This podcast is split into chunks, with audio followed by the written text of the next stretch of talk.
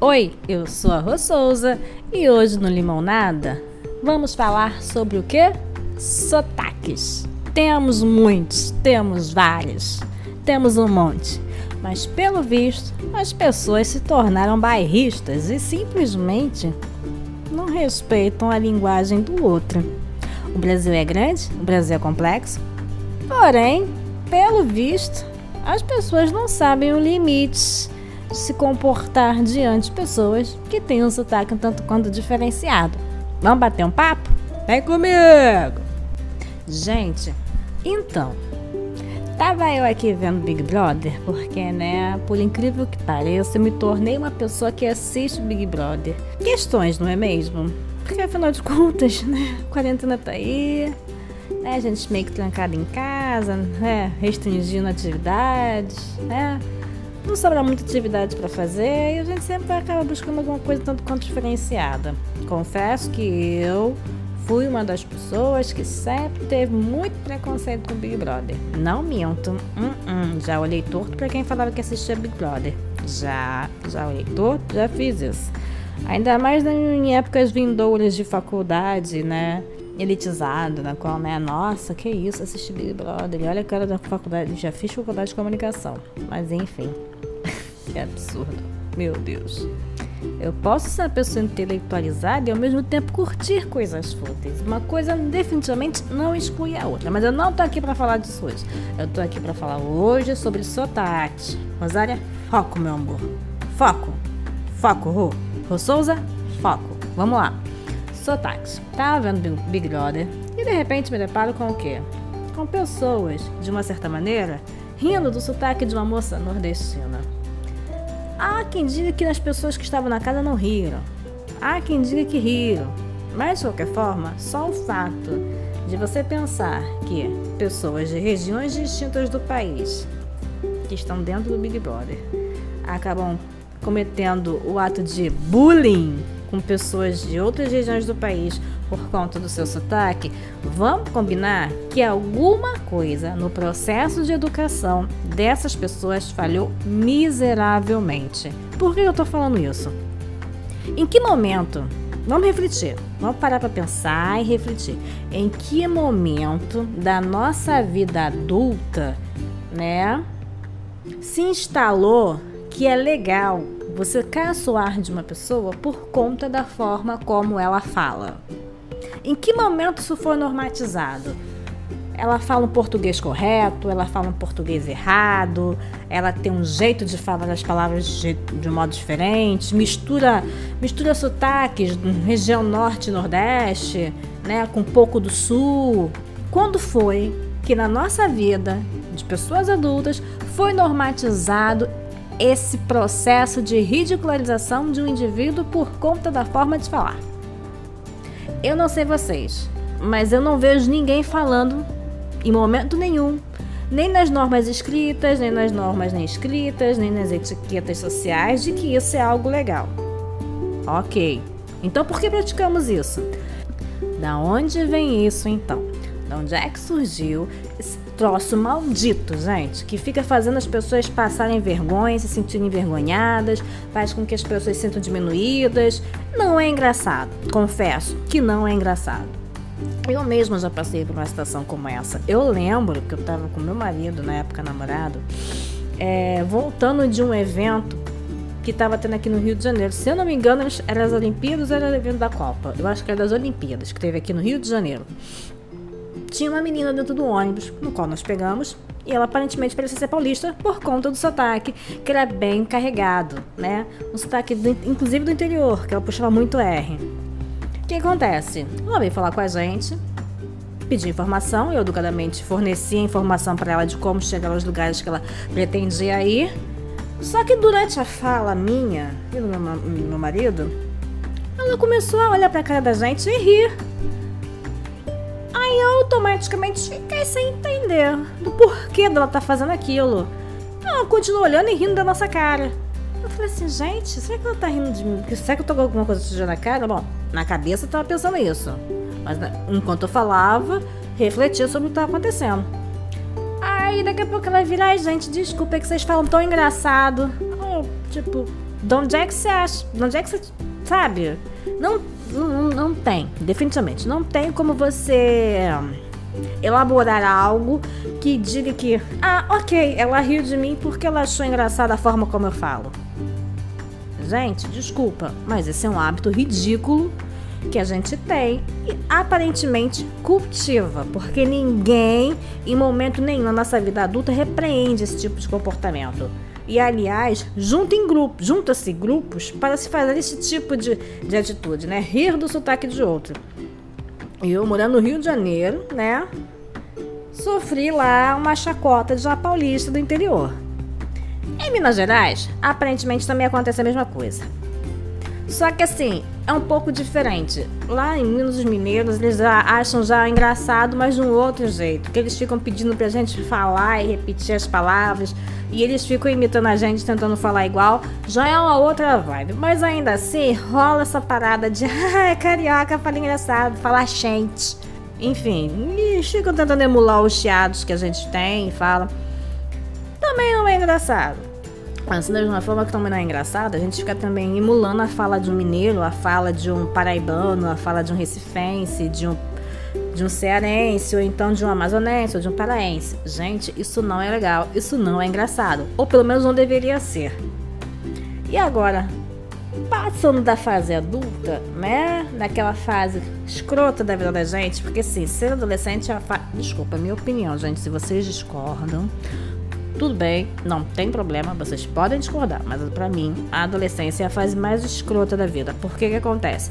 A gente não tem experiência nenhuma de vida, a gente não tem noção nenhuma de mundo. São raras as exceções, raras, raríssimas exceções de adolescentes que conseguem ter assim, uma noção muito ampla do, de mundo, sabe? De ter uma, uma significação nele de como é o mundo à volta dele, como ele interage com esse mundo e as pessoas que estão em torno. É muito. É assim. Ai, gente, ai meu Deus. Vamos lá.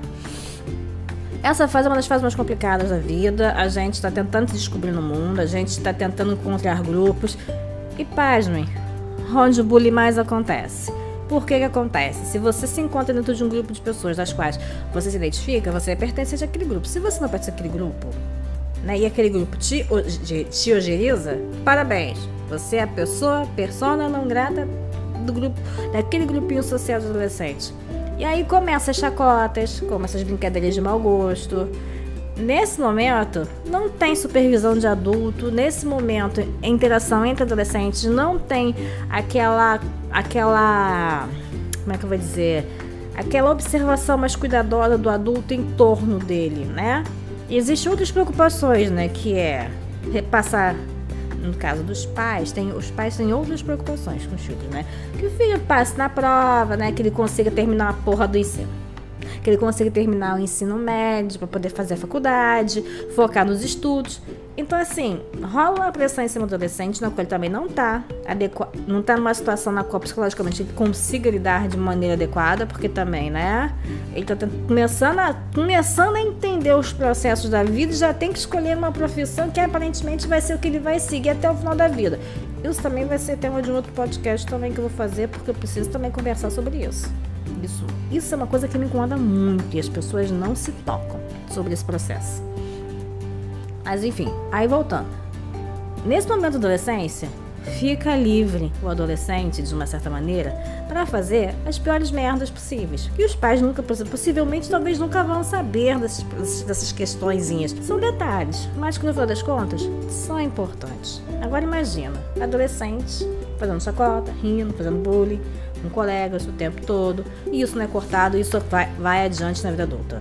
Porque né, a escola, necessariamente, ela não consegue dar conta de todos os processos. É óbvio que né, tenta-se dar conta. Tenta-se. Mas né, entre tentar e conseguir são universos completamente diferentes. E aí o que, que, que acontece? É, voltando um pouquinho mais, a gente, né, nessa classificação etária nossa, a gente chega um pouquinho mais na pré-adolescência, um pouco antes da infância. E assim, é, raríssimas vezes, para não dizer zero vezes, estando com crianças, dentro da educação, dentro da educação infantil ou no ensino fundamental, eu não vi, eu não percebi crianças é, questionando o sotaque. Eu não vi, sabe? Eu não percebi crianças fazendo certos bullying criança acaba fazendo. E isso precisa ser corrigido. Mas eu não vi. Eu, particularmente, nunca percebi. E olha que nas escolas das quais eu estive presente, não foram muitas, mas nas quais, pelas quais eu passei, sempre tinha alguém com sotaque nordeste, do, vindo do Nordeste ou então do Norte. E eu não via as crianças fazendo a distinção. Para elas pouco importava, falar a verdade. O negócio era brincar, eles se comunicarem, entender o que eles estão falando. Inclusive eles faziam trocas.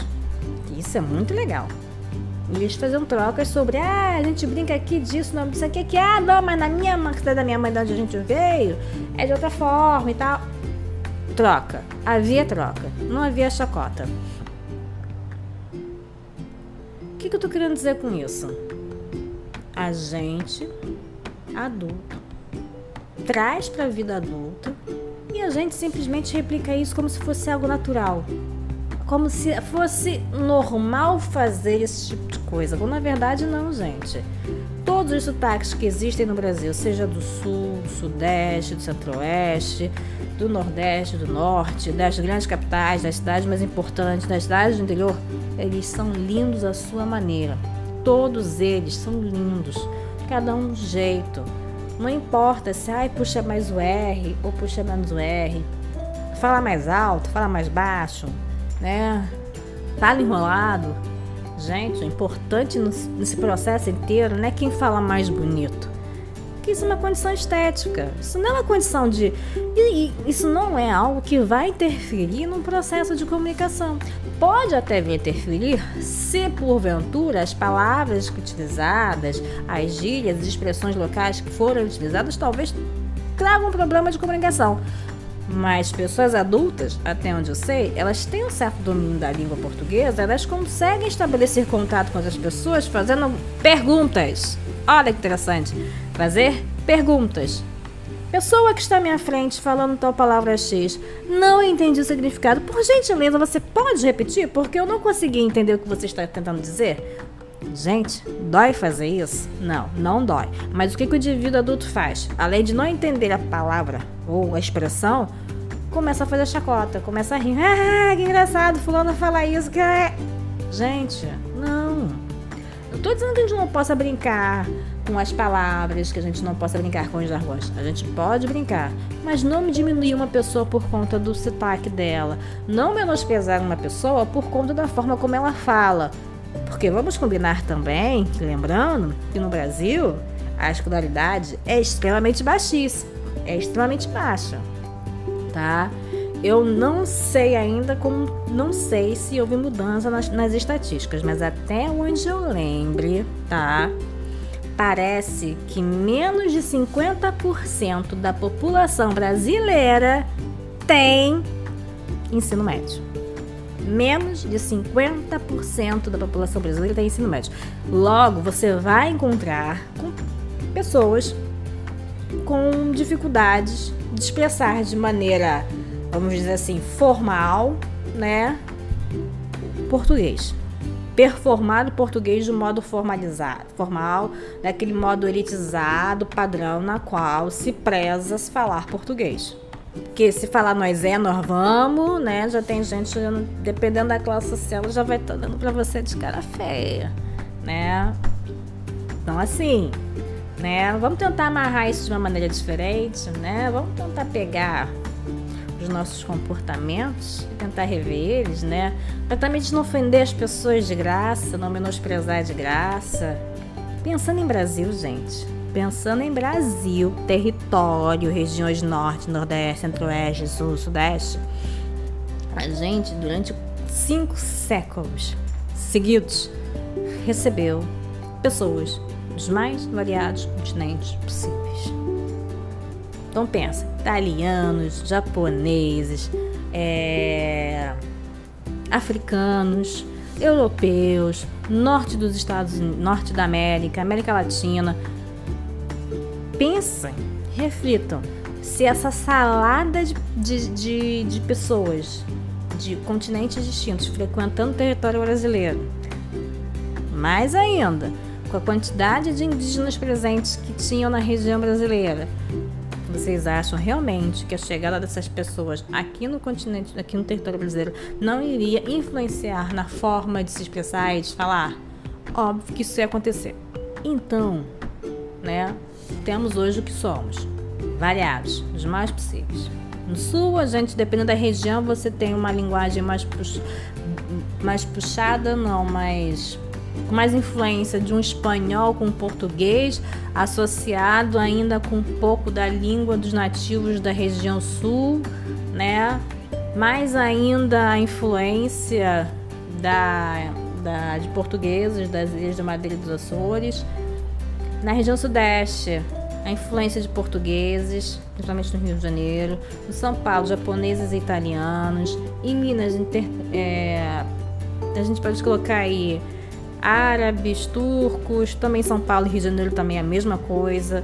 Centro, centro-oeste, nordeste, né? Já teve já uma invasão mais norte, nórdica, né? Um pouco mais para cima da Europa, mas ainda assim teve. Também teve árabes também, árabes, judeus, de modo geral.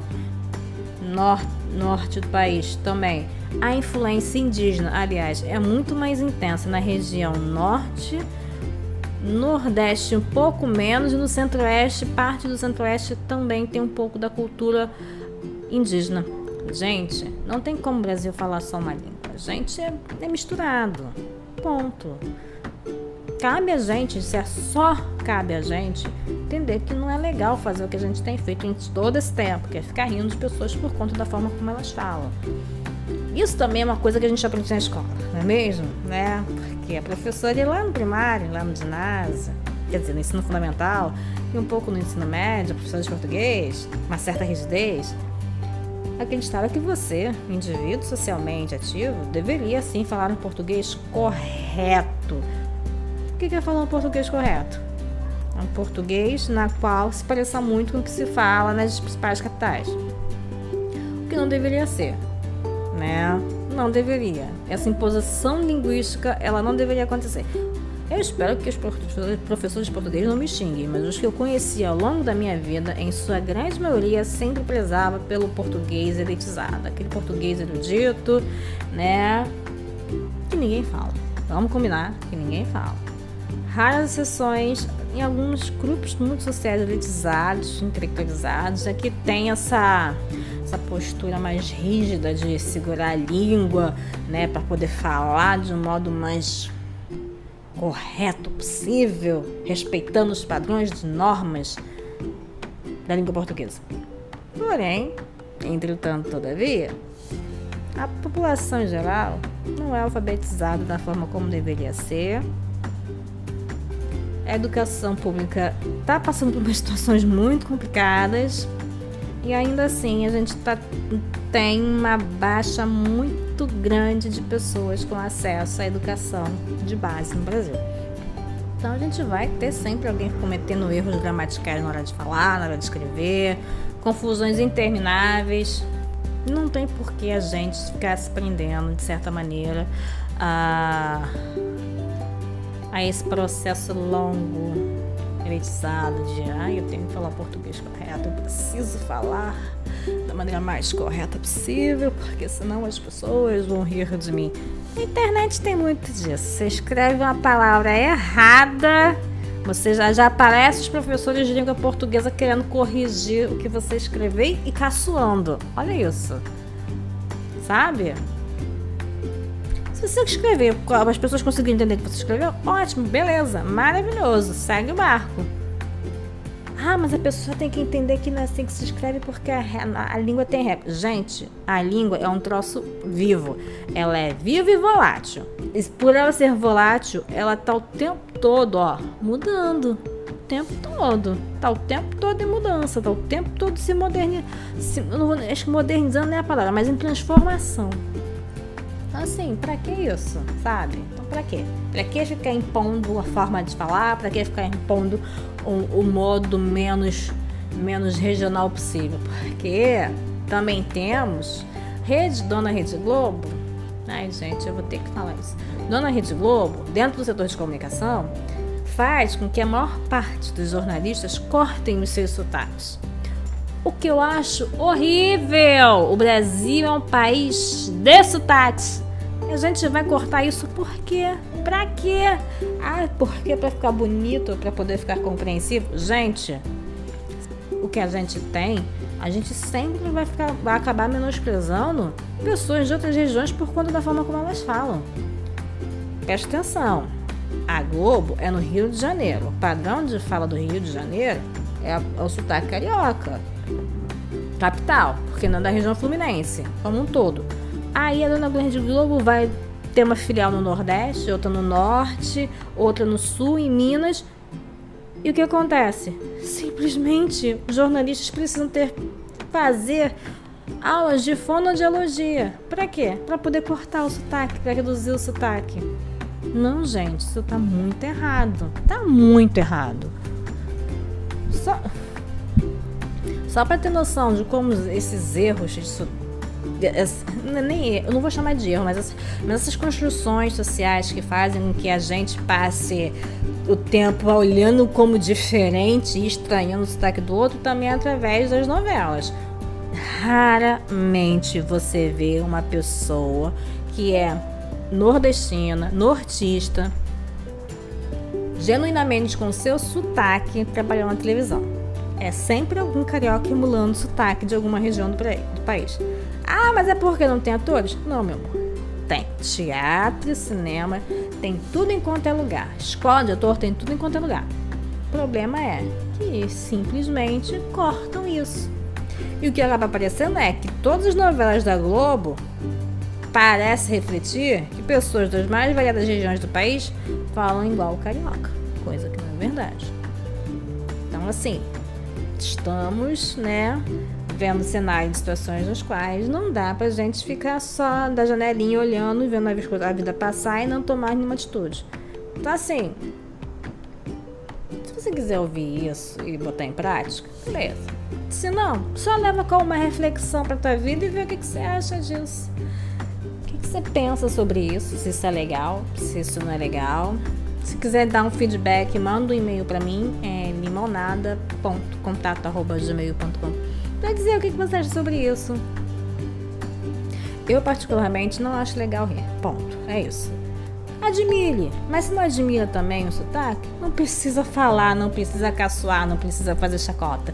Deixa esse comportamento adolescente lá atrás, adolescência. Não precisa carregar ele para a vida adulta. Porque aparentemente, durante a adolescência, não teve ninguém, nenhum adulto, nenhum coleguinha para bater no teu e falar assim: amigo, para que tá feio, né?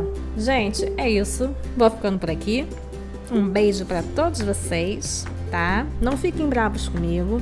É só um desabafo pessoal, mas também de uma pessoa que fez comunicação e também é um pouco do meio, também e também é da educação e ver muitas coisas acontecendo e eu acho importante a gente sentar um pouco para refletir e trabalhar um pouco sobre o assunto, né? Ver se o que a gente está fazendo está sendo positivo ou não né? Porque o objetivo não é problematizar, mas é jogar na mesa conversas que precisam, às vezes, ser, precisam ser, esta, ser estabelecidas. Né? Quer dizer, conversas que precisam ser conversadas, digamos assim. A redundância. Mas é verdade, tem, tem coisas que a gente precisa sentar para conversar e entender o porquê delas. E se isso é legal, se isso não é legal, o que, que eu ganho fazendo isso ou não, se isso para mim vale a pena ou não a gente precisa também parar um pouquinho para refletir sobre as coisas que rolam no, nos nossos meios sociais. A gente simplesmente só vai absorvendo e botando para fora, absorvendo e botando para fora, absorvendo e botando para fora. Então a gente precisa parar e pensar assim, mas porra, de onde é que veio isso? Por que a gente faz isso? Né? Por que eu tô fazendo isso? Enfim, pessoas, é isso. Um beijo para todos vocês. Qualquer coisa, procura lá no Instagram, Limonada Oficial. Ou quer dizer, Limonada Podcast, procure no Instagram Limonada Podcast, ou então manda um e-mail limonada.contato.gmail.com pra gente bater um papo, pra ouvir o que vocês têm a dizer, se vocês concordam, se vocês não concordam. Gente, ninguém é obrigado a concordar com ninguém, lembre-se disso. Mas, por favor, sejam educados nas colocações de vocês. Eu aqui tô tentando ser o mais educada possível, porque, porque assim eu consigo de uma maneira, de algum modo, estabelecer uma conversa com vocês, me fazer entender, me fazer compreender, sem insultar ninguém, sem diminuir ninguém, porque não é o objetivo, mas sim refletir e pensar. Um beijo para vocês, até a próxima. A gente tem vacina! Uhul! Até a próxima. E quem sabe, talvez, vacinada! Uhul! Tut, tut, tut, tut. Beijão!